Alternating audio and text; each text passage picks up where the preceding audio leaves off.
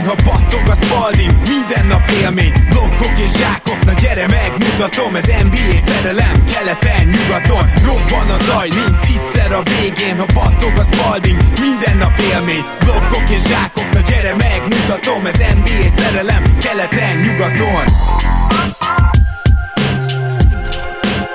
Éjjó! Szép jó napot kívánok mindenkinek, ez itt a RepCity keleten-nyugaton podcast, a mikrofonok mögött Zukáj Zoltán és Rédai Gábor. Szia Zoli! Szia Gábor, sziasztok, örülök, hogy itt lehetek. Kezdjük RepCity-s dolgokkal, már csak azért is, mert van egy sorsolásunk, de először is ne felejtjétek el, hogy egész áprilisban a podcast 21 promókóddal, hogyha bármit a RepCity-nél online vásároltak, akkor amellé egy RepCity-s zoknit is kaptok ajándékba, de másrészt pedig ugye támogatóink között, Patreon támogatóink között minden hónapban sorsolunk valamit, és ebben a hónapban a RepCity felajánlásával már mondtuk, hogy egy sapka lesz, most kiderült, hogy egy rohadt jól kinéző, én már láttam, azért mondom így, szürke Michelin-ness Los Angeles Lakers sapka hamarosan gazdára talál, úgyhogy Zoli, arra kérnélek gyorsan, mielőtt belecsapunk a mai adásba, hogy azt a bizonyos random szám generátort nyisd meg, és mondom is egyből, hogy...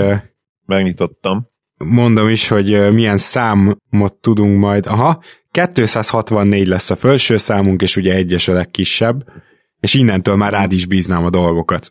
Minimum 1-es, maximum 264. Jó, beírtam a számokat, nem csalás, nem ámítás, 1, 2, 3, click, generate, 38-as szám nyert. Most nem jut eszembe senki, akinek 38-as a száma, mindjárt megnézzük, az NBA történetéből van valami érdekes number 38. Na kérem szépen, Lajtai Mátyás a győztesünk, úgyhogy Matyi, nagyon szépen köszönjük, hogy támogatsz minket. Most azt érdemes tudni, hogy a Patreonban most éppen fordított sorrendben töltöttem be a dolgokat, tehát Mátyás egy viszonylag új támogatónk, egészen pontosan, ha jól látom, akkor idén januárban csatlakozott, úgyhogy Matyi, remélem, hogy nem bántad meg a csatlakozást, és kérlek, hogy keresd meg minket, vagy Facebookon, vagy Patreonon, e-mailen keresztül, és akkor megkapod a sapit. Olyan nagyon komoly játékosok viselték a 38-as mezt, mint Vítor Faverani, vagy Viktor Kriapa. Utóbbira még úgy emlékszem, Faveranira is valamennyire, de az már csak így a emlékeim hátsó részében. Faverani is 2000-es évek, ugye? Szerintem igen. Mintha az lenne. Mindegy, lehet, hogy ezt majd megkérdezhetjük akár mostani vendégünktől is. Ugyanis most egy kicsit újraagálunk, overreaction következik, és ebben pedig a segítségünkre nem más lesz, mint a most már kezdő 5 újságírója, Agárdi László. Szia Laci! Sziasztok, köszönöm a meghívást, és a Maricoli feldobta a labdát, vagy te dobtad fel, Faverani a 13-14-es szezonban játszott a Celtics-ben. Igen, akkor viszont frissek. Meglepően fiatal, ugye mindannyiunknál fiatal. Lacinál nem biztos, a maga 32 évével. Laci, te jársz már 32-nél? Én is úgy emlékszem, hogy nem. Nagyon nem. Akkor jó. Jól van. Na, azt gondolom, hogy minden további nélkül mehetünk is arra a 6 csapatra, amelyet most elhoztunk nektek. Keletről 3, nyugatról 3, ahogy megszokhattátok, és ugye egyszer már végigmentünk az összes csapaton, másodszor nem biztos, hogy lesz erre idő, tehát nem biztos, hogy még 5 overreaction a szezon végéig belefér, de most minden esetre 6 olyan csapatot hoztunk, aki az elmúlt időkben valamiért felhívta a figyelmünket magára, és akkor kezdjünk, azt gondolom, hogy keleten az Orlando Magic-kel.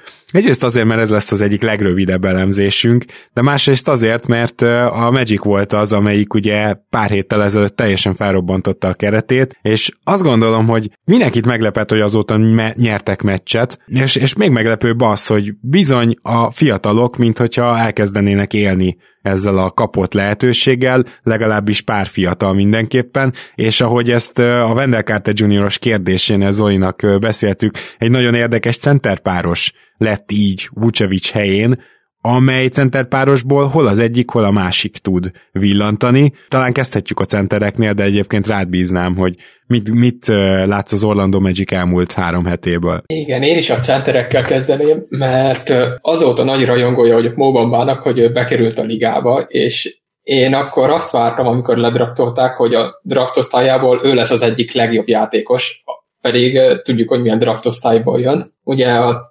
18-asból, ha jól emlékszem, amelyikben jön Doncic és Young és Ayton és a Bridgesek, és mert láttam benne azt, hogy tökéletes modern center lesz, aki elit módon fog triplázni, és jól fogja védeni a gyűrűt, és most a ma hajnalban megsérült ugyan, de előtte 4 meccsen így kezdett jeleket adni arról, hogy ő képes lehet ilyesmire. Így megkapta a nagyobb lehetőséget, volt egy 19 pontos meccse, egy 21 pontos meccse, és azon túl is szerintem jól mozgott, nem tudom ti, hogy láttátok, ha láttátok most őt játszani. Én egy meccsen láttam, és egyébként csak egy gyors statisztika erről a 4 meccsről, azt hiszem, hogy 17-ből 12 triplát be is vágott, tehát azért igen, most egy jól sikerült időszakon van túl. Most majd ezt át is passzolnám Zolinhoz a szót, aki amikor ezt felhoztam neki, akkor azt mondta, hogy azért itt Wendell Carter Jr. lesz az, aki elsősorban játéklehetőséget kap, és Bamba nem biztos, hogy olyan sokat játszik. Nem tudom, hogy téged mennyire lepett meg Bambának a jó szereplése, de az biztos, hogy nekem még az ugyanaz a problémám megvan vele, hogy ennyire nem váltható center, aki egyeseken, ketteseken nyilván nem fog egyáltalán védekezni egy playoff szituációban, annak lehet, hogy biztatójel 1-2 blokk, de annak elit, és tényleg komolyan mondom, elit rimprotektornak kellene lennie, ami szerintem Bamba nem, ahhoz, hogy valójában belelássam azt, hogy ő majd egyszer egy jó csapatban pályán maradhat komoly szituációkban. Én a Bucks elleni meccsnek a highlight-ját néztem.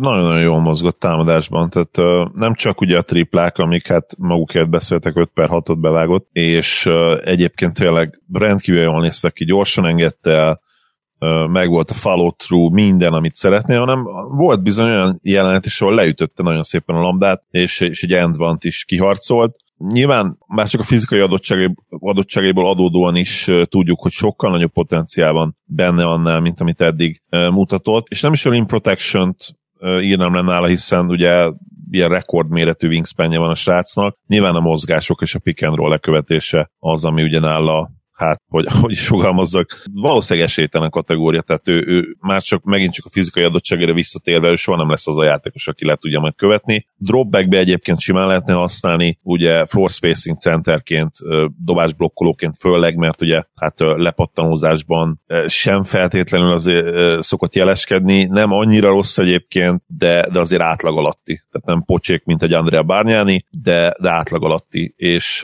meg lehet a szerepe abszolút, de nyilvánvalóan Wendell Carter Jr., főleg, hogyha a tripláját bármikor helyre tudja rakni, azért sokkal inkább modern center, mint Mo. Igen. Ami még érdekes szerintem a Magicnél az az, hogy gyakorlatilag ezzel, hogy Gary Harris érkezett, meg mindenki, aki érkezett a cserében, illetve mindenki, akit pályán tartanak, az nem rossz védő. És Wendell Carter Jr.-ról is ezt maximálisan el lehet mondani. És hogy ez miért izgalmas? Azért, mert hogyha megkeressük azt, hogy miért tudtak szoros meccseket játszani jó csapatokkal, miért tudtak még nyerni is, akkor én ezt emelném ki, hogy ugye Steve Clifford, 100-szor elmondtuk már, hogy ilyen hagyományosan jól védekező csapatokat, lassú és nem támadó pattanózó és labdát nem eladó csapatokat tesz ki a pályára, és igazából ezt ezzel a legénységgel is meg lehet csinálni, és amikor ők jók, akkor az azt jelenti, hogy tudtak úgy védekezni, hogy lehessen mondjuk 110 dobott ponttal is, vagy esetleg 105 dobott ponttal is meccset nyerni, mert innentől azt gondolom, ők támadásban nem lesznek faktorok a ligában, és hát nyilván ez nem nagy megfejtés, mert hogy Cole Anthonyra iszonyatosan nagy ez a kabát, szegény most visszatért nem olyan régen, és azért azt érezzük, hogy ő egyáltalán nem tud elmozgatni egy csapatot, úgyhogy a Magicnél igazából ez a szezon innentől ingyen van, nyilván a minél jobb draft pozíció kiarcolása a lényeg, de közben Cole Anthony, Okeke és a 2 center játszatásán lesz a kulcs.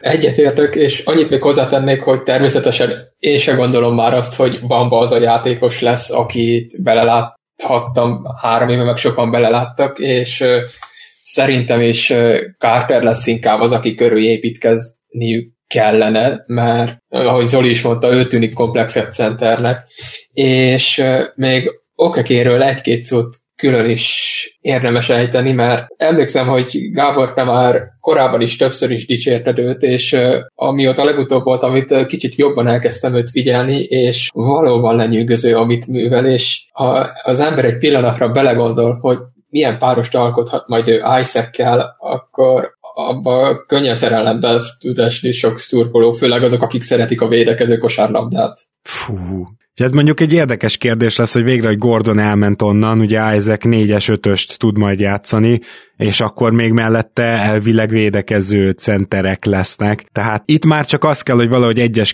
2-es poszton valami tényleg brutális támadó egység jöjjön létre. Nem tudom, hogy ebbe a jövőbe Fultz benne lehet-e, de hogyha például Suggs van a 2-es poszton, akkor hogyha kicsit csatolhatunk a nemrég elhangzottakhoz, ugye Mészáros Petivel, tehát ha mondjuk egy Suggsot vagy egy Cunninghamet el tud hozni az Orlandó, és úgymond ilyen egyszemélyes támadó egységet tud valahogy hátra az 1-es, 2-es posztra beilleszteni, akkor igazából az egész hamar egy jó csapattá válhat újra. Ezért is tartom továbbra is nagyon jó döntésnek azt a teljes kiárusítást, amit csináltak a deadline-nál. Gondolom, Zoli, ebben nagyjából egyetértünk. Abszolút, és válaszolva ugye a Fultzos kérdésre, szerintem nem nagyon lesz neki hosszú távú szerepe, viszont annak az R.G. Hamptonnak, akit szintén ugye gyakorlatilag elsőkörösként, sőt, hát ugye őt lotteribe is várták még, és nagyon nagy tehetségnek van kikiáltva, ő is egyébként egy nagyon fontos része ugye a trade deadline-nak, és szerintem ő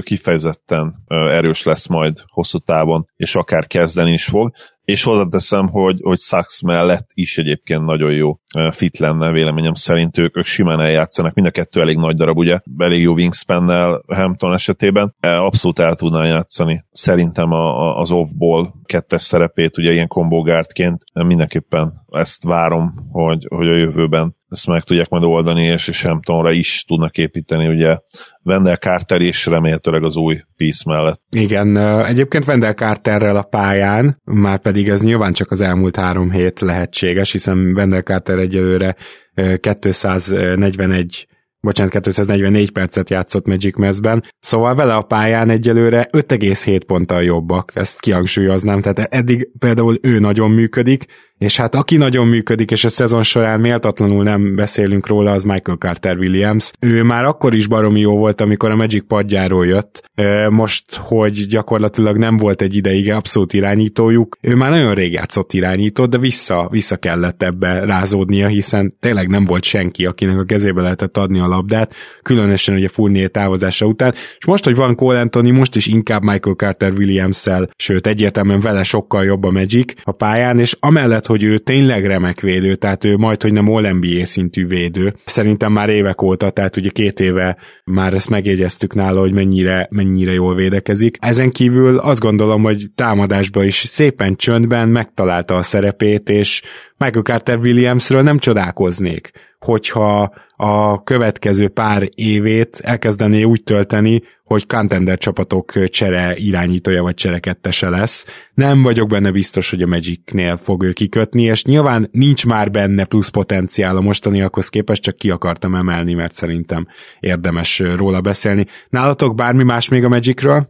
Hogy megemlítetted, ugye MCV-t, tényleg hihetetlenül érdekes karrier az övé, tehát egy abszolút védekezni nem tudó játékosként jött be, ugye, akinek odaadták a kezébe labdát, emlékszel abban a híres filiben, ahol 17 pontot átlagolt majdnem, és ilyen karrierívre tényleg nem emlékszem, hogy most már legalább 4-5 éve valóban elitvédő, és de tök örömteli egyébként, hogy dolgozott a játékán, nyilván egy valami fájdalmas nála, hogy a triplát soha nem tudta összerakni, mert ha az sikerült volna, akkor nem is tudom, tehát nem azt mondom, hogy a határcsillagoség, de legalábbis tényleg egy hihetetlen értékes NBA játékost látnánk. Sajnos ez soha nem sikerült neki, és ez úgy igaz, úgy unblock a dobására is egyébként, mert ugye a büntető zés szempontjából is neki voltak nagyon-nagyon kalandos szezonjai. Ember nincsen még, akinek így ugrált évről évre a büntetődobó százaléka, ő tényleg megjárta a poklokat is, volt 50% alatt, igaz, nagyon rövid szezonban, volt 80% felett is, bőven 83% felett, úgyhogy és ugye 60-70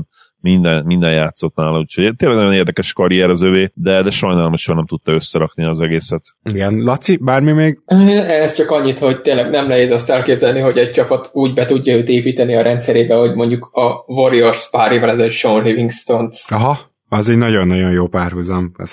Ez extra, köszi. Jó, akkor viszont menjünk át nyugatra, és mondjuk a Golden State Warriors-szal foglalkozzunk, amelyik hát egészen történelmi vereségekbe futott bele itt az elmúlt időkben, de amikor van Curry és Green, mind a ketten sérüléssel bajlódnak, Curry ezzel a farokcsont, nem tudom pontosan, hogy melyik a jó kifejezés, sérüléssel, amivel így körülbelül minden harmadik meccset azért kiül. Abban is látszik, hogy a Golden State nem engedi el teljesen a szezont, hogy azért Currynek nem mondják azt, hogy jó, rendben van, akkor szezon végéig kiülhetsz, mert ezzel meg lehetne azt is csinálni. Ugye nem mintha nem lett volna erre példa már korábban. Na most velük a pályán azért tűrhető csapat, egy 50% környéki csapat, és talán Zolinak a 8. és nekem a 9. hely is, ahova betippeltük őket, még elképzelhető, hogy ezek is kicsit túlzóak voltak, ugyanakkor próbálnak fennmaradni a jégen, nekem ez jut róluk leginkább eszembe, holott elég durvák kezdenek lenni a repedések. Zoli, neked mi a benyomásod most az elmúlt hetekben, sőt elmúlt 2 hónapban akár, mert ugye rég foglalkoztunk velük a Golden State Warriors-ról?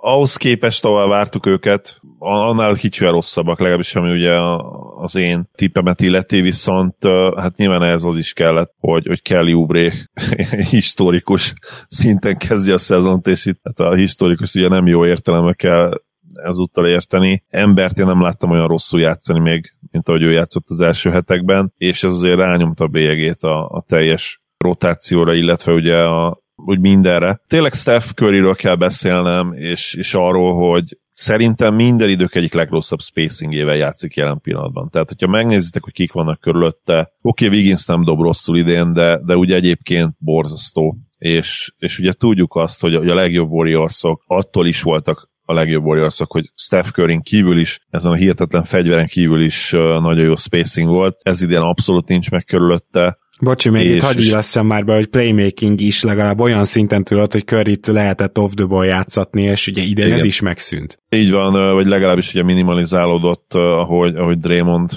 csúszik lefelé a lejtőn, bár voltak, ő is hihetetlenül érdekes, mert tényleg az érzésem időként, hogyha beraknád most a régi Warriors-ba, akkor ő is hirtelen megint elkezdene működni. Voltak egyébként idén is zseniális meccsé, meg persze borzasztó meccse is, ő már lehet, hogy így marad a következő évekre.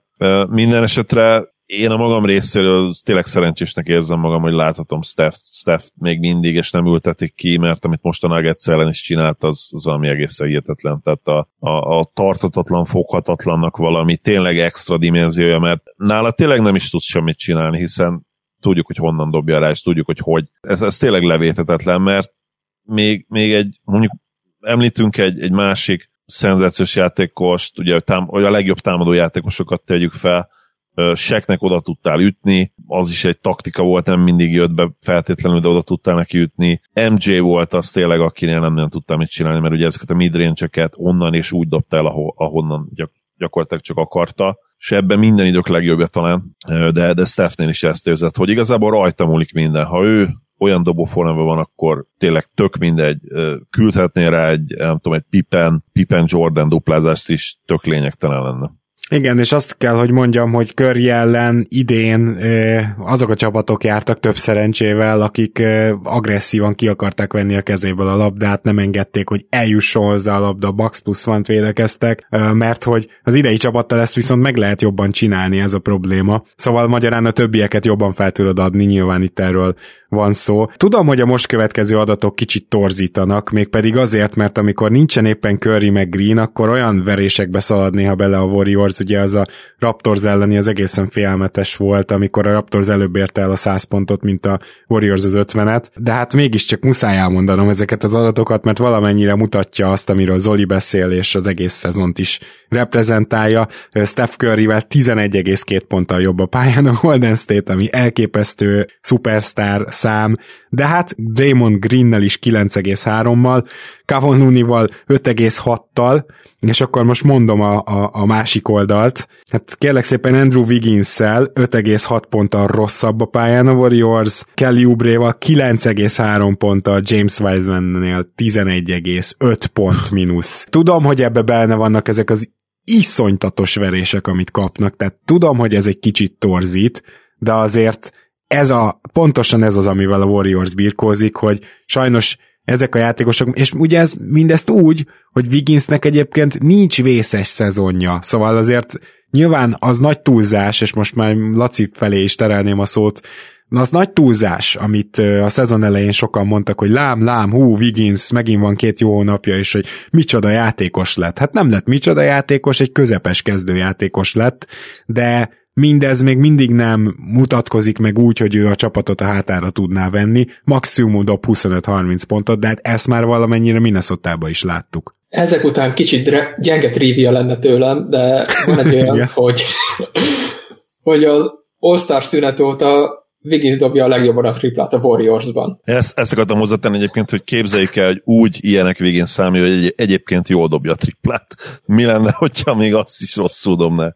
Szóval az All-Star szünet óta 43,8%-kal dobja a triplát, ami hát az eddig évek lapján tudhatjuk, hogy ez nem tartható nála. Igazából nem csak javulási lehetőség van ebben a csapatban egyes pontokon még, hanem Wiggins esetében még visszaesési lehetőség is a mostani formához képest, és ha azt veszik, hogy Curry a legutóbbi 7 olyan meccsen, ami pályára tudott lépni, 38,4 pontot átlagolt, és csak 4-3-ra áll ezeken a meccseken a Warriors, akkor azért az eléggé aggasztó. És beszédes, igen. Még annyit tennék hozzá, hogy ami viszont a Warriors esélyét javíthatja, az a Wiseman sérülés. Elnézést, hogyha ez ilyen rosszul jön ki, ahogy ezt így mondom, csak nyilván nem kívánok James Wisemannek sérülést, és minél több pályán töltött perc, az hosszú távon jót tesz a Golden State-nek, és ezt értem, de hogyha most csak ezt a szezont vizsgáljuk, hogy ők befussanak ma egyébként majd beszélünk a San Antonioról, szóval a szenvedő San Antonio elé, úgyhogy ne írja őket utol a teljesen egyik meccsen, ilyen másik meccsen olyan New Orleans Pelicans. Szóval, hogy ezt megcsinálják, abban bizony segíteni fog, hogy sokkal többet játszik majd Luni, és sokkal kevesebbet Wiseman, aki ugye nyilván a rookie watchban kicsit részletesebb leszek, de maradjunk annyiban, hogy nem segít abban, hogy kosárlabda mérkőzést nyerj az NBA-ben, cserébe Kevon Looney meg abszolút. Úgyhogy én például itt látok egy ilyen fejlődési lehetőséget a Golden State-be, és én nem is zárnám még azt ki teljesen, hogy ők egy 9. helyre befussanak. Nem tudom, ezzel hogy vagytok. Valamennyis jó arra, persze. Múltkor emlékszem, azt mondtam, hogy szerintem az a 10 lesz az első 10, aki akkor meg azóta is ezeken a helyeken állnak. Hát most már kicsit bizonytalanabb vagyok, és ez ugyanúgy igaz a Warriors és a Spurs esetében is, bár a Pelicansre vagy a Kingsre se tennék nagy összeggel, hogy bármelyik is tud annyira kiegyensúlyozott lenni, hogy beelőzze valamelyik csapatot. Ugye ilyen szempontból, bár róluk ma nem lesz szó, de a Pelicans a nagy kérdés, mert szinte úgy érzed a Pelicans-el kapcsolatban, hogy ugye egyik meccsen megvernek egy csapatot, a következő meccset pedig kikapnak, és hogy teljesen mindegy, lehet a Detroit és a Clippers, de lehet fordítva is. Akkor is ez lesz az eredmény. Tehát, hogy mintha a potenciál most már kezdene, főleg ezzel a Point Zionnal előjönni, de mintha a Stan Van Gundy ezt nem tudná konzisztensen kihozni abból a csapatból. És nyilván a sérülések is problémát jelentettek nekik, tehát ezt látom, nem vagyok vak, de ettől függetlenül azt mondom, hogy ha New Orleansban talán még benne van egy nagy futás, és akkor viszont, ha bennük benne van, akkor ők még akár a 8. helyre is odaérhetnek, bár azért az a Memphis, ez nem biztos, hogy azt már kiengedi a kezéből. A Golden State-ben mondjuk ilyen 8. helyig előmenetelt, azt is se láttok. Nem. Hát most megnyitottam a tankaton, és az alapján övék az 5. legkönnyebb sorsolás, úgyhogy ez az egy, amiben lehet esetleg bizakodni. Jó, ezt azért jó tudni. Oké, én még Jordan Poole-ról készültem nagyon röviden. Volt egy 3 hét, amikor NBA játékosnak látszott. Nem kell azért azt gondolni, hogy így hirtelen mindenben elkezdett hozzátenni. Továbbra is bár kapar, de nem egy olyan nagyon jó védő, viszont azért elég impresszív triplákat dobált. Tehát itt arra is gondolok, hogy nem csak, hogy jó százalékkal kezdte el dobni a triplákat, egyébként az egész szezonra vetítve mindig csak valami 35% környékén van. Ráadásul ezek tényleg ilyen 9-10 méteres triplák is akár, tehát a range-et is így tudta hozni, és ennek megfelelően el is kezdett többet játszani. Az a játékos, akit ne felejtjük el, hogy az elmúlt szezonban talán a legrosszabb pályára lépő NBA játékosnak tituláltunk, és nem csak mi. Kíváncsi vagyok, hogy lesz-e belőle játékos. Az biztos, hogy egy jó triplázás és egy range-el rendelkező triplázás már ahhoz hozzásegíthet, hogy mondjuk a padról beszálló ilyen kis triplamester legyél, és hogyha ez benne van ebbe a karrierbe, akkor kívánom neki, hogy hozza ki belőle, mert mindaz, amit eddig a februárig mutatott, az egészen tragikus volt, és egyszerűen nem értette az ember, hogyha egy Romeo Langford nem játszik mondjuk, vagy Szóval, hogy van egy pár olyan játékos, aki egy kicsit gyengébb teljesítmény miatt azonnal kikerül a rotációból, akkor Jordan Poole hogy játszhat? Lehet, hogy ez a végén még megtérül. Ha nincs más, akkor viszont menjünk is tovább, és megyünk vissza keletre. Hát én, amit a legjobban vártam a mai napon, a New York Knicks gárdájával. Most jó sokat beszéltem itt a végén, úgyhogy gyorsan átadnám nektek a szót, de azért így már beharangoznám, hogy teljesen beprofiloztam a védekezésüket, mert annyira kíváncsi voltam, hogy hogy működhet ez a csapat, hogy létezik, hogy playoff helyen van ezzel a kerettel, és tényleg megpróbáltam utána menni, és részletesen profiloztam is, még különböző YouTube védekező highlightokat is néztem, úgyhogy mindent elkövettem, hogy valahogy megfejtsem, hogy a New York miért tud annyira jól védekezni, hogy harmadik legyen védekezési, vagy defensive ratingben. Rövid lesz, kicsit lehúzom a Knicks. Szerintem benne van az is, ugye, hogy lassan játszanak. Nyilván Tips abban, amit ő csinál, az abban nagyon jó, és ő egy nagyon jó floor raiser, ahogy mondják kint, tehát fölhúzza a csapatnak a minimumát, viszont erősen limitálja a maximumát is, tehát hosszú távon továbbra is meggyőződésem, hogy nem ő a jó edző, annak ellenére ugye, hogy R.J. Barrett most nagyon-nagyon szépen fejlődik, és végre tényleg NBA játékosnak néz ki most már. A múltkor is dicsértük egy 3-4 hete, de most már elmondhatjuk, hogy hónapok óta jól játszik. Ennek ellenére a Knicks egy abszolút középszerű csapat egyébként, minimális upside-a jelen pillanatban, és hát saját magukat lövik tökön azzal, hogy így majdnem bejutnak a play-offba, vagy ugye, hogy play-off helyen vannak. Hozzáteszem, ez is csak azért lehetséges, mert ugye a Pacers és a Raptors egy abszolút előre nem várt módon belerakta kukába ezt a szezont.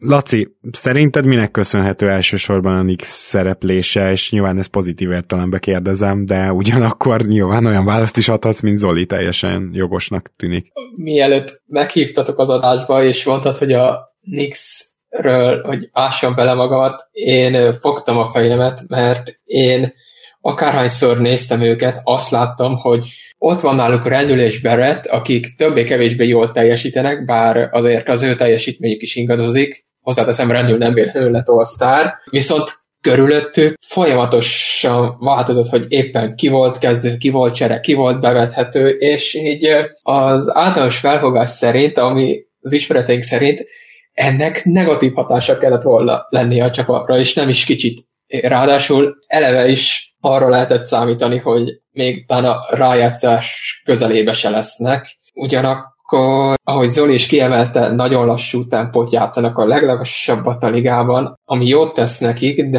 de én az igazság, hogy Thibodeaut leírtam már a szezon előtt, mert Minnesotában is azt éreztem, hogy benne nincs több. Úgyhogy... Ne érezd rosszul magad, Laci, mert mi körülbelül 4-5 éve írtuk le őt, tehát a podcastben, vagy a legelején, a podcast legelején. Gyakorlatilag igen. Hát, hogy ugye mit is csinál egy Thibodeau csapat? Hát valahogy oldschoolkodik, ez egészen biztosak lehettek benne, hogy ez most sincs másképp. Ugye a Minnesota Timberwolvesnál az volt az érdekes, hogy az oldschool támadással, kevés triplával is jók tudtak lenni, ugye ott azért Butler személyében volt egy elit középtávolizó, akinek azért volt egy ilyen másodlagos playmakingje, de most nem azt a csapatot szeretném elemezni, az a csapat az nem tudott jól védekezni. Ami meg ugye egy ilyen kis kritika volt Tips felé, hogy te nem egy nagyon jól védekező egyző vagy, és de csak hát azzal a csapattal ugye nem lehetett védekezni. Na most ezzel a csapattal viszont csak azt lehet. A 20-ok támadásban én szerintem már ez is túl teljesítés, ezt gyorsan hozzáteszem. Tehát a 20. helyezés támadásban a Knicks-től, amikor igazából nincsen, nem mondanám, hogy van olyan játékosuk, aki egy személyben playmakinget és pontszerzést is tud. Rendől ilyen, persze, csak mondjuk azért ő nem nevezhető irányítónak. Tehát amúgy ilyen klasszik playmakerük nincsen. És hát ezen kívül olyan jó tripladobóik sem. úgyhogy ez egy ilyen rossz kombó, de nézzük meg ezt a védekezést, hogy mégis mi a szar történik, amitől ők harmadikok. Hát én gondoltam, hogy olyasmit fogok találni, hogy valamerre nagyon elszorítják az ellenfelet, hogy csak nem tudom én a tripla tetejéről dobjon az ellenfél, vagy csak a palánkkal, vagy valami ilyesmit találok. Hát nem, képzeljétek el, hogy gyakorlatilag az egyik legkevésbé középtávoli felé szorító csapat, triplát is dobhatsz ellenük, és a palánk alatt is érvényesül érvényesülhetsz ellenük, és hogy miért harmadikok mégis védekezésben, ennek két oka van. Az egyik az, hogy egy fantasztikus rim protector csapatról van szó. Nyilván az sokat számít, hogyha folyamatosan olyan centert tudsz pályára küldeni, aki jó rim protector, és ezt ugye Thibodeau meg tudja csinálni. Úgyhogy ez úgy látszik, hogy nagyon sokat számít, a másik pedig, hogy ugyan a 11. legtöbb triplát, wide open triplát engedik a ligában, tehát az első harmadban vannak gyakorlatilag, vagy éppen, hogy lecsúsznak róla. Ennek ellenére ezeket a wide openeket a második legrosszabb százalékkal dobják ellenük. Tehát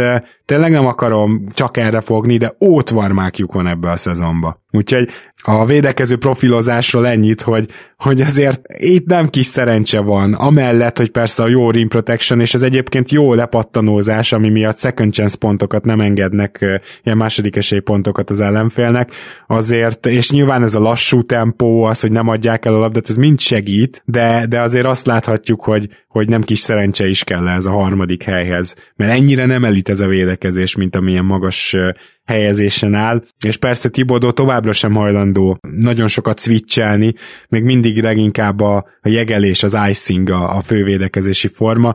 Ugye, ha régebbi hallgatóink ezt tudják, de az újabbaknak mondom, akik esetleg ezt nem annyira értik ezt, hogy ez mi, hogy amikor oldalra szorítod a pick and rollt, a pick and roll ball handlert letereled az alapvonal felé, a magas ember és a kicsi együtt tereli, és gyakorlatilag ugye ez a védekezési forma Thibodeaunak is köszönhető, vagy azt mondják, hogy leginkább neki köszönhető, és azért ment ki a divatból egy bizonyos idő után, mert ezt úgy lehet megverni, hogy a magas ember kiáll a tripla vonalon kívülre, te visszapasszolod neki, és akkor ott van egy üres tripla, és amikor Thibodeau elkezdte ezt a védekezést, a magas emberek még nem tudták ezt a triplát bedobni, azóta meg már igen. Hát egyébként a New York ezt ilyen készséggel feladja, úgymond, még mindig rengeteg az icing védekezés, de most ebben a szezonban ez nagyon jól működik nekik, mert egyszerűen mákjuk van.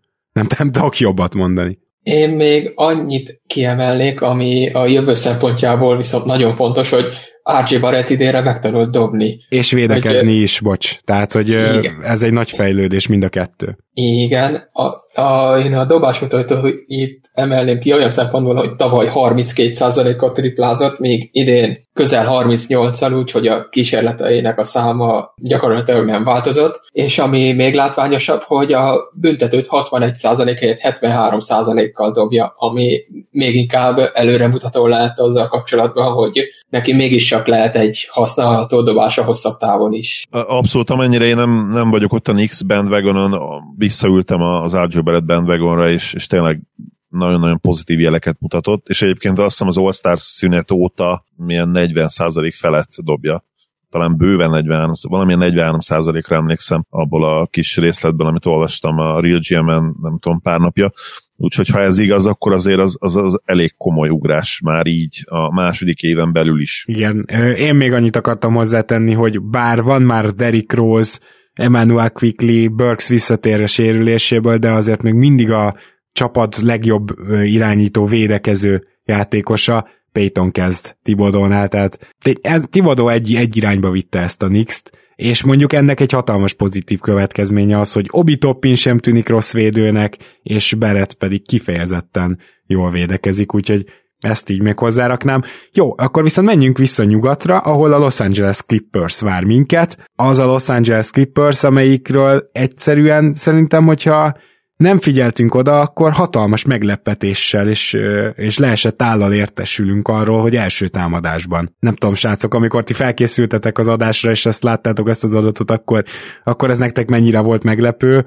Nekem mindenképpen az volt. Én egy kis ideje már figyelem őket, mert nagyon látványos az a változás, ami akkor történt, amikor kiesett Ibaka és Beverly két meccsen belül. Onnantól kezdve egy teljesen új kezdőt küldtek fel, és Batumot is kivették, és bedobták helyére Morrist, aki az elmúlt 12-13 meccsén 15 pont fölött átlagolt, majdnem 50%-os triplázással, ami embertelenül jó hatékonyság, és jóval több, mint amit lehetne tőle várni Leonard és George árnyékában. Illetve ugye Zubac nagyobb szerepe is szerintem kifejezetten jót tett a Los Angeles Clippersnek, főleg támadásban. Amit érdemes kiemelni a Clipperssel kapcsolatban, hogy szintén lassan játszó gárda, viszont ugye tavaly Duck Rivers elment, és idén jött ugye Lou, és ez egy azonnali változást hozott. Mégpedig azt, hogy ugye minden Duck Rivers csapat az élmezőnyben van büntetők kiarcolásában, ennek köszönhetően a Clippers is évek óta ott volt. Na most a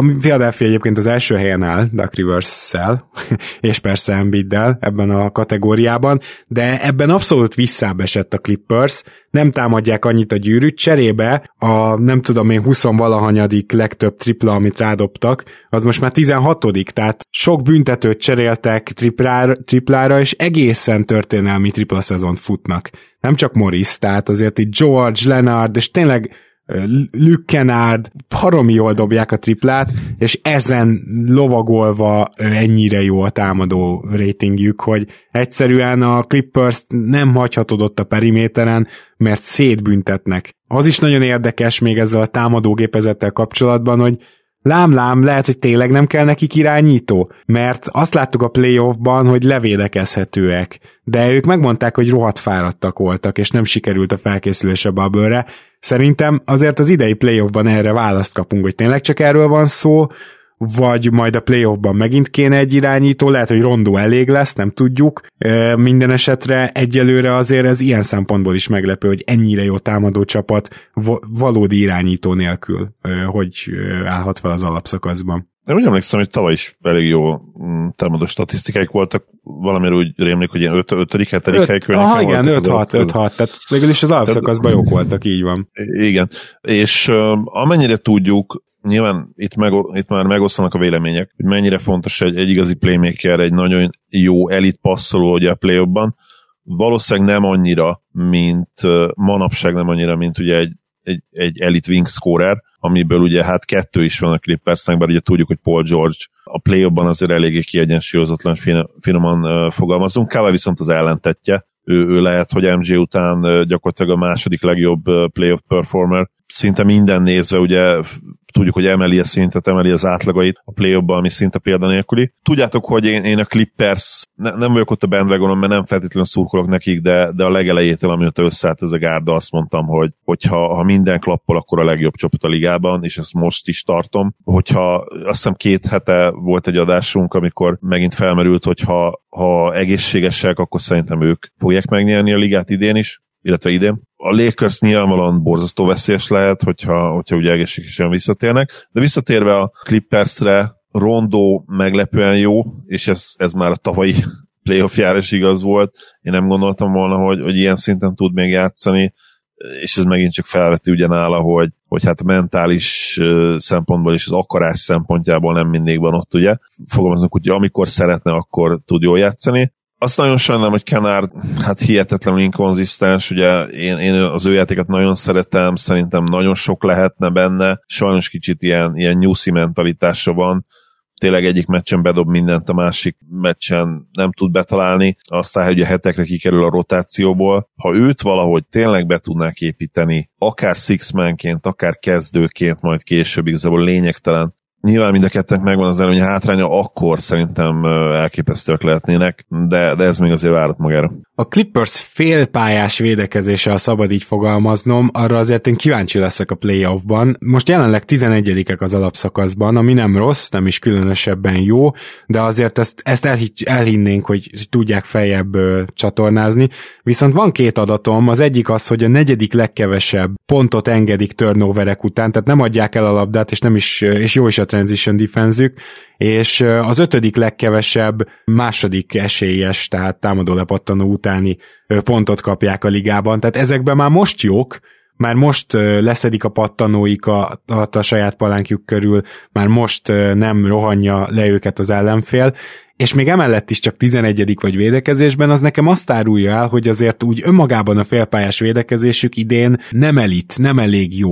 Úgyhogy ezen a dolgon azért még kell fejleszteni szerintem a playoff előtt, viszont azért a Clippersről elhiszem, hogy van egy magasabb fokozat, főleg, hogyha mindenki egészséges, azért itt ők elég jó védőkből tudnak akár 5-5 pályára küldeni, úgyhogy lehet, hogy a playoffban kevésbé bő rotációnál ez a dolog javul, de ezen még szerintem érdemes azért rajta tartanunk a szemünket, meg hát azon is, hogy a Clippersnek azért még nem teljesen úszott el az a hajó sem, hogy akár másodikok vagy elsők legyenek. Igazából, hogyha megnézzük, a Jazz is mostanában elég sokat botladozik, a Suns pedig nincs is messze a Clipperstől, úgyhogy nem lepődnék meg, hogyha valóban akár az első helyre is odaérnének, vagy a másodikra, és amit még a védekezésükkel kapcsolatban kiemelnék, az egyik, hogy ők engedik a második legkevesebb sarok triplát, ami egy jó alapot jelent. Másik pedig az, hogy Leonardban például még van tartalék, annak ellenére is, hogy egyes statok így is szeretik őt, de amikor róla vállalnak dobást, akkor meglepően jól dobnak róla az ellenfelek. Ha jól néztem, 51% körül, ami nagyon magas. Na, ez mondjuk tényleg érdekes, mert ugye ez nem igazán megszokott. Csak hozzátenném itt ebbe a bizonyos versenybe, hogy a Utah Jazznek a második legkönnyebb a sorsolása a hátralevő időszakban, a Clippersnek a negyedik legkönnyebb, miközben a Sunsnak a negyedik legnehezebb, tehát azért itt a Phoenix az, amelyik inkább utolérhetőnek tűnik. És most, hogy Jamal Murray még ebbe a pillanatban nem tudjuk, ti már lehet, hogy amikor meghallgatjátok a podcastet, tudjátok, de most úgy tűnik, hogy ebbe a szezonban, amiatt a sérülés miatt lehet, hogy nem is lép pályára. A Lakersnél még várni kell a visszaérkezőkre, a Portland meg önmagában nem annyira jó, hogy utolérje ezt a csapatot, szóval hátrafele meg lehet, hogy nem is kell majd annyira figyelni. Igen, ugye már szóba került, de a triplázásukkal kapcsolatban még azt kiemelném, hogy azon játékosai közül, akik így állandó rotációs tagok, heten is karriercsúcsot hoznak tripla százalékban. Ez hihetetlen. És nincs köztük az a Lenár, aki 39,5%-kal dobja a triplát, és ez a hét játékos mind jobban dobja nála. Atya úristen, hát igen, ez az, amit mondtam, ez tényleg egy történelmi tripla szezon, amit itt most a Clippers-től látunk, és ezért felismerül az emberbe a kérdés, hogy ez így kitarthat-e például egy playoffra egy szezon végére, tehát azért ez egy nagyon jó kérdés. Na mindegy, hát erre bizonyára választ kapunk, de most megyünk vissza keletre, ahol vár minket az Atlanta Hawks, amelyik. Én azt mondanám, és kíváncsi vagyok, hogy mennyire értetek egyet, akkor most először Zolit kérdezném. Az edzőváltás óta gyakorlatilag egy élcsapat. Nyilván hoztam egy-két statisztikát, hogy ezt alá is támasszam, de így látod, Zoli? Hallok arra, hogy egyetértsek. Nyilván nem contender, de mondjuk ilyen contender alatti szint, akik egyértelműen play-off csapattá értek, fejlődtek, és szerintem egyébként benne lehetett volna ez a szezon második felébe akár régi edzővel is, de így nyilvánvalóan, és ugye ezt beszéltük nagyon régóta, hogy McMillent nem véletlenül tartották ugye egy házon belül, és ez volt a logikus lépés. Pierce-ről ugye tudjuk, hogy egy players coach volt, nagyon szerették a játékosok, buddy-buddy volt mindenkivel, de hát szakmailag még talán nem tartott ott, mint ahol McMillan egyértelműen, hiszen ugye róla tudjuk már, és tényleg bizonyította gyakorlatilag évtizedekig a ligában. Arról nem beszélve, hogy kiváló játékos is volt, ami azért mindig előny, én azt gondolom. Illetve azért tegyük hozzá, hogy a támadás az nem volt annyira vészes, de abban is eléggé emelkedtek. Az edzőváltás óta a negyedik legjobb támadó csapat az Atlanta Hawks. A védekezésük viszont egyértelműen szintet emelkedett, 12. helyen vannak az edzőváltás óta nézve. Tehát, hogyha ezt így összeveted, ezt a két adatot, akkor oh yeah, akkor azt mondanám, hogy igen, ez egy tényleg élcsapat, és hát a mérlegük is ezt mutatja, a net ratingjük alapján az ötödikek, azt hiszem, most ezt csak adás előtt néztem meg, ezt nem elfejtettem felírni, de negyedik vagy ötödik legjobb net ratinggel rendelkező csapat McMillan alatt, és hát természetesen McMillan is egy old school edző, úgyhogy elkezdtek még lassabban játszani, a edzőváltás előtt 22-ek voltak tempóban, most már azóta 27-ek, tehát elkezdtek lassabban játszani, nem annyira támadó pattanózni, viszont cserébe kevesebb labdát eladni, ami a szokásos old school edzőknek a sajátja, és amit mindig felszoktunk Popovicsnál, vagy éppen Thibodeaunál, vagy éppen Cliffordnál. Ez McMillanre is majdnem mind vonatkozik. Nyilván azért Trae Young körül viszonylag modernabb kosárlabdát tudsz elképzelni, már csak azért is, mert Trae Young egy akár naprendszer irányító is lehet, viszont én nagyon szeretném, hogyha beszélnénk arról, hogy Trae Youngnak gyakorlatilag nincs is olyan kiemelkedő szezonja, de azért ez a sok erősítés, ez most már egy idő után, hát akár a visszatérő és most fantasztikus formában lévő Bogdanovićsal, akár a szezon második felére magára találó Gallinarival, akár a szezon első felében fantasztikusan játszó Hunterrel, aki ugye azóta lesérült. Szóval, hogy megmutatkozott, hogy ez tényleg egy erősebb csapat. Én Trét is megdicsérném egyébként, tehát tényleg levitte szinte nullára a nagyon-nagyon idióta tripláinak a számát. Az elmúlt hónapokban ez mindenképpen egy olyan változtatás, ami szerintem nagyon-nagyon fontos volt, és tényleg mostanában azért sokszor ilyen pass first szerepben van. Persze berakja maga a kis 25 pontját minden meccsen, nem rossz hatékonysággal, de nagyon fontos számára, hogy a csapattársak is ugye gyakorlatilag minden meccsen aktívan be legyenek vonva a játékba. És itt persze visszamehetünk a konfliktusra, ami egyes hangok szerint ugye kicsit fel lett fújva, és egyébként ez egy normál, ilyen csapaton belüli fiatal titánok közötti vita volt, de szerintem ez is segített és jót tett Trae evolúciójának. És én a magam részéről alig várom, hogy lássam őket a play-offban, mert tényleg ezt sokszor mondtuk, hogy már tavaly is titokban oda vártuk őket, nyilván az még egy ilyen álom volt a szurkolóiknak, a mi részünkről pedig egy ilyen nagyon-nagyon bátor tipp, amit végül nem is emlékszem, hogy megtettünk-e, mint tipp, de ugye a háttékjeinkben például nekem idén is ott voltak, hogy megnyerik a keletet, Nyilvánvalóan nem fogják megnyerni a keletet, de stabilan biztosan be fognak jutni a play-offba, ami hát azért önmagában nagyon nagy fegyvertény, főleg ahhoz képest, ahogy kezdték ugye ezt a szezon, mert ne felejtsük el, hogy azt gondoltuk nagyon sok ideig, hogy hát megint ők csalódást fognak okozni. Ehhez képest basszus most hazai pályás helyen állnak jelen pillanatban, ami egészen hihetetlen, és egy nagyon-nagyon jó plusz 2 feletti net ratinggel, amit hogyha megnéznénk megint csak ugye azóta, amióta elkezdtek nagyon jól játszani, az szerintem ilyen plusz 4-5 körül. Az igen, azt jól mondod, az 4-5 körül van, igen. Bogdan Bogdanović, április, 21,6 pont, 4,1 assziszt, 4,6 lepattanó, tehát majdnem 20 per 5 per 5-öt hoz Bogda, 84%-os büntető, 52%-os tripla, 52%-os mezőny. Ugye erre így nagyon gyorsan fel akartam hívni a figyelmet, hogy Bogdan Bogdanović eldobta az agyát áprilisban, és itt volt az ideje. Laci, te mit osztál nekünk a Hawksról? Bogdanovićot és Youngot én is kiemelném. Bogdanovićot viszont abból a szempontból, hogy Macmillannek valahol mekkora szerencséje volt, hogy azon a meccsen tért vissza a hosszú sérüléséből, amikor kiadott olyan 20-25 meccset, amelyik neki az első meccse volt. Aha. Úgyhogy azért ez nem kicsit volt szerencsés. Young esetében meg azt kell elmondani, hogy most szükség is van arra, hogy Bogdanović így dobjon, mert az elmúlt 14 meccsé 30%-kal triplázik, ami... Mármint Young. Igen, hogy Young 30%-kal triplázik, rá gondoltam. És ez azért is félelmetes valahol a továbbiakra nézve, mert nehéz elképzelni, hogy ő a szezon végéig így fog triplázni. Mind a kettőre igaz ez, de főleg az, hogy gyengén, úgyhogy még fejlődési potenciál is lehet bennük, akár idénre is. Viszont van egy dolog azért, amit Macmillan valamennyire megoldott, nem? Mert ugye folyamatosan azt néztük, hogy hát ez a Capella Collins, ez működhet együtt, mert oké, hogy Collins tud triplázni, de hát mégis alapvetően ő is inkább magas ember, neki is kellene palánk alatti érintés, stb. Aztán úgy tűnik Macmillan alatt, hogy igen, ez abszolút működőképes, ketten együtt jó lepattanózást biztosítanak, Capella egy személyben emeli ezt a csapatot top 10-es védekező csapattá, amikor pályán van, sőt, és egy nagyon jó rim protection-t adott, és John Collins is érdekes módon tudta hozni a 20 per 10-es történetét, amit tavalyról folytat egy kis kihagyással, csak most Macmillan alatt. Úgyhogy elképzelhető, hogy ez a Hawks szinte minden ígéretet majd szép lassan elkezd beváltani, és akkor ugye arról ne is beszéljünk, hogy DeAndre Hunter mondjuk egy rájátszásban, hogyha olyan formában lesz, mint szezon elején, akkor az még mekkora plusz.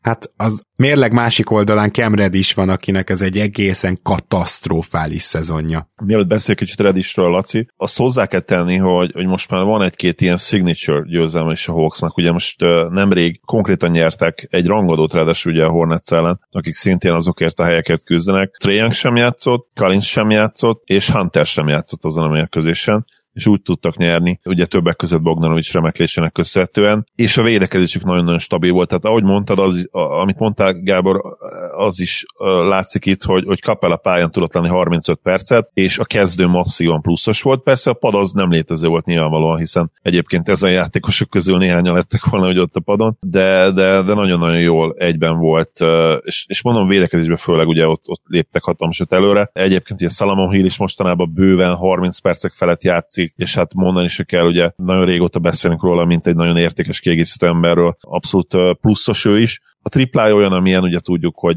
vagy 70%-kal dobja, vagy 10%-kal, de egyébként abszolút pályán lehet tartani, és ez szerintem a playoffra is igaz lesz nála. Laci, egy jó Reddish. Még előtte annyit kiemelnék, hogy Collins már az előző 7 meccsen nem játszott, és azokon 6-1-re áll a Hawks, de hogy rátérjek Reddishre is, vele kapcsolatban az az érzésem, hogy találkozott azzal a bizonyos fallal, amit egyes játékosok újoncként, egyesek másodévesként találkoznak. Ettől függetlenül és kritikán aluli, amit Dobás címszóval művel, de most mielőtt megsérült volna, előtte is már volt pár meccses kihagyása, úgyhogy én őt még nem írnám le teljesen. Mm. Jó, akkor viszont menjünk vissza a mai utolsó csapatunkkal nyugatra, ez pedig a San Antonio Spurs, amelyik szintén, hát nem is egy másodéves falba ütközött, de egy szezon második feléhez kapcsolódó falba, amit lefejelt, és most éppen csorog le róla az agyveleje.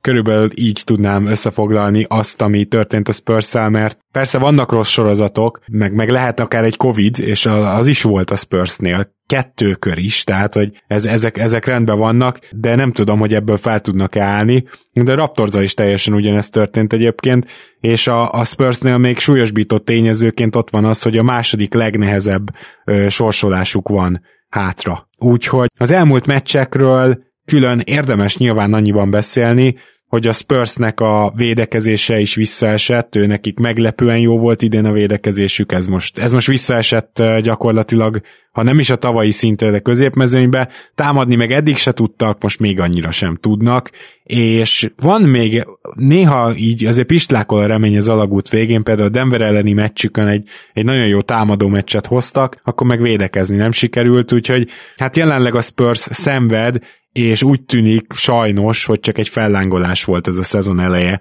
amikor még ilyen 4.-5. helyen is álltak nyugaton. És ennek ellenére ugye a play-in az simán meg lesz, tehát van 2-3 meccs előnyük az utánok jövő csapatok előtt. Akkor nem olyan biztos, hogy... Zoli. Hát most jól belegondolsz, milyen nehéz sorsolásuk van hátra. Igen. Szerintem meg lesz nekik, de ugyanakkor meg azt is mondanám, hogy lényegtelen, hogy meg lesz-e vagy sem. Még egyébként van is esélyük most egy Popovich ellen kimenni, úgyhogy egy meccsed van. Nyilván egy play-inben nem lesz egyszerű. Uh-huh. Ő akármilyen meglepő dolgot tud húzni egy meccs alatt, de most akkor mi a plafon jelennek a csapatnak, meg hol az upside? Tehát nyilván most beszélünk róluk, meg érdemes beszélni, hogy ennek a szezonnak a kapcsán, tudjátok, hogy én mindig kicsit előre gondolkodom, szeretem azt látni, hogy legalább valami olyan típusú játékos van a csapatban, akiből lehet valami hosszú távon, és van egy rakás potenciálisan jó kiegészítő ember ugye a Spursnek, akikről beszéltünk sokat, fiatalok is vannak, de ennek ellenére nagyon be vannak rendezkedve most a középszerűségre, következő évekre, és nyilván persze náluk ugye másképp kell erről gondolkodni, amíg Popovich van, addig ugye le kell jutni a play-offba, de én személy szerint nem tudok lelkesedni azért a csapatért. Még így a normál, kicsit időnként ugye unalmas Spurs kosárlabdán túl sem. Hozzáteszem, hogy a 2014-es csapat természetesen az egyik kedvencem volt, és ők egészen szenzációsan és látványosan játszottak. Az idei Spurs ilyen nagyon, tényleg nagyon se ízű, ahogy mondani szokták. Én azért annyit hozzátennék, hogy nyilván volt itt egy éles váltás a Spurs filozófiájában, a védekezésre helyeztek nagyobb hangsúlyt, és ez főleg abban mutatkozott meg, amiért LaMarcus Aldridge először egy 9 perces cserejátékos, majd egy kivásárolt játékos lett, hogy Jakob Pöltlt elkezdték használni, és ugye ez azzal járt, hogy Pöltl támadásban tudjuk, hogy a labdát is éppen, hogy meg tudja fogni, védekezésben pedig egy nagyon szuper dropback center, aki ráadásul azt mondom, hogy van is annyira mozgékony, hogy akár más rendszerekben is lehessen vele védekezni, annak ellenére, hogy mekkora darab lett. Egyébként azért ő nem ekkora emberként érkezett az NBA-be, de ezt most csak így zárójelbe, és ő neki konkrétan jobb a rim protection százaléka, mint Miles Turnernek.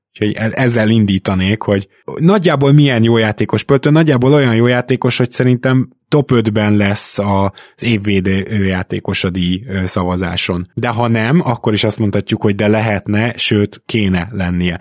Pöltl ennyire jó, ugyanakkor például azért nem tudja mostanság a Spurs fenntartani a pályán az utolsó negyedekben, ami ugye elég fontos lenne, hogyha már erre a játékosra alapozott gyakorlatilag az idei szezonot sikerességét, az ő kiváló védő teljesítményére, hogy közben annyira nem tud büntetőzni se, hogy már elkezdték hekkelni az ellenfelek, és erre több példa volt az előző meccseken, ezért aztán lekergették a pályáról. Szóval egy kicsit ilyen csapdajátékos Pöltl, hogyha túl sokat játszatod, és ez pedig ugye azzal jár, hogy közben támadni alig-alig tudsz. DeRozan néha hátára veszi ezt a csapatot, és szinte egyedül nyer meccseket, de egyébként hozzáteszem, hogy például Murraynek sokkal jobban sikerült a szezon eleje, mint amiket most láttunk tőle. White sem tudott akkor átugrani, nem rossz, de nem tudott akkor átugrani, mint például én vártam tőle, és ezért megint az a helyzet, hogy az egyik ember felel a védekezésért, aki nem tud támadni, a másik meg a támadásért, aki nem tud védekezni, ugye ez utóbbi DeRozan, és az ilyen típusú csapatoknál, hogyha nem tudod egyszerre azt a unitot pályán tartani, aki vagy elitvédő, vagy elittámadó, arról nem is beszél, vagy esetleg mind a kettő, hát azért nem olyan csoda, hogy mondjuk egy jó sorozat után egy ilyen rosszabb sorozat jön, és hogy nagyobbak a kilengések. Pöltlt én is szeretném kiemelni, mert az ő számain tökéletesen látszódik az, ami a csapattal is zajlik, ugyanis az All-Star szünetig a Spurs 9. volt védekezésben, még azóta 23.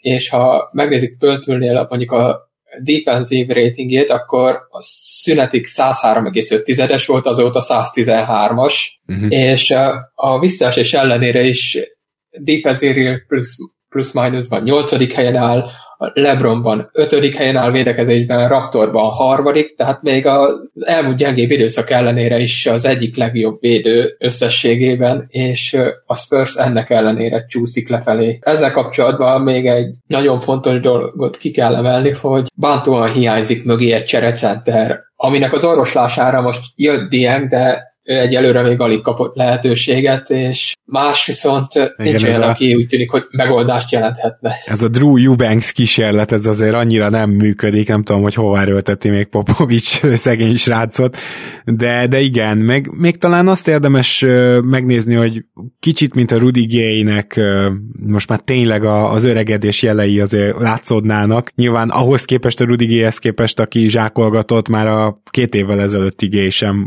volt éppen fiatal, de most én azt gondolom, hogy kezd egy kicsit már kifogyni a kávé, vagy inkább lefőni, a 2-t összekombináltam, pedig ilyeneket Zoli szokott csinálni, de most nekem is sikerült, és hát egyébként, ha már 4-es poszt, Keldon Johnson baromi jó játékos, csak meg kell majd tanulnia triplázni, mert ugyan a Spurs nem dob rá hagyományosan sok triplát, most is a második legkevesebbet dobják rá, és alulról a másodikak, de ettől függetlenül azért az fontos lenne, hogy Keldon Johnson, ha már rádobja, akkor ne 30, nem tudom hány százalékkal dob, de 32 volt, mikor legutóbb megnéztem. Ezt rögtön megnézem, addig megkérdezném, hogy van-e még bármi a Spurs-szel kapcsolatban. Zoli? Én azt szerintem elmondtam mindent, amit a Spurs-ról akartam. Hát az nem volt sok, de igen.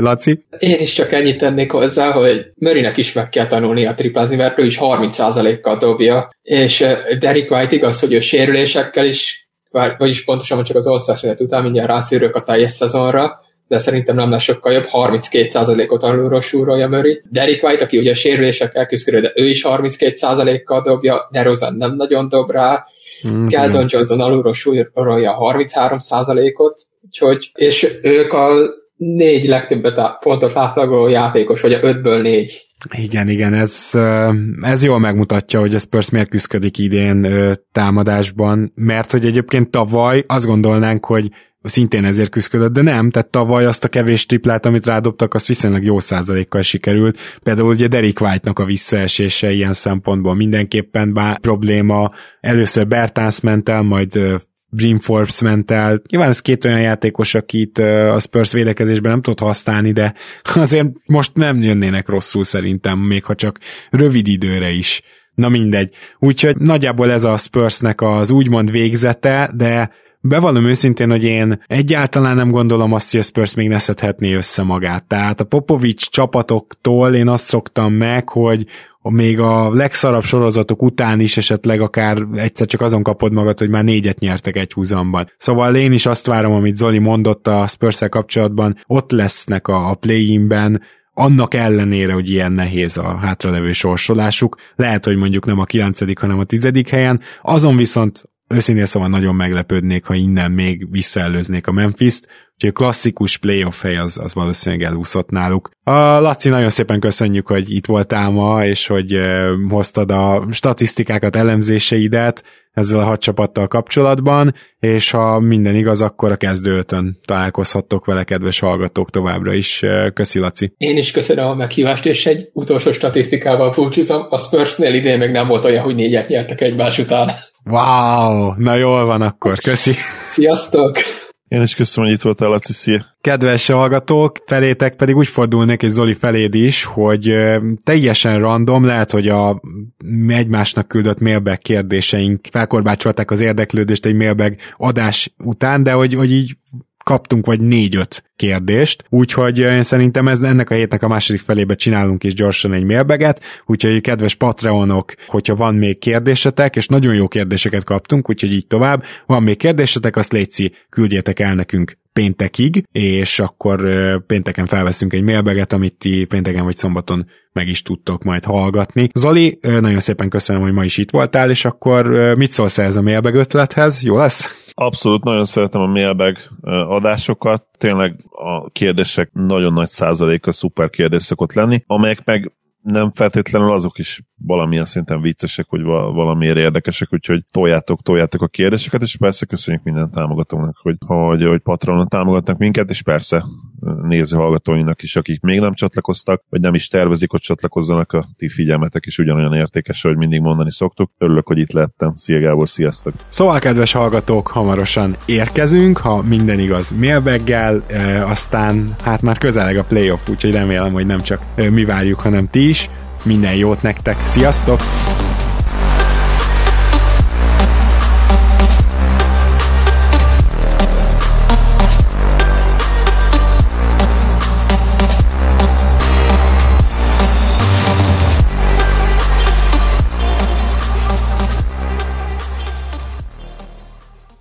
Ha más podcastekre is kíváncsi vagy, hallgasd meg a Béton műsor ajánlóját.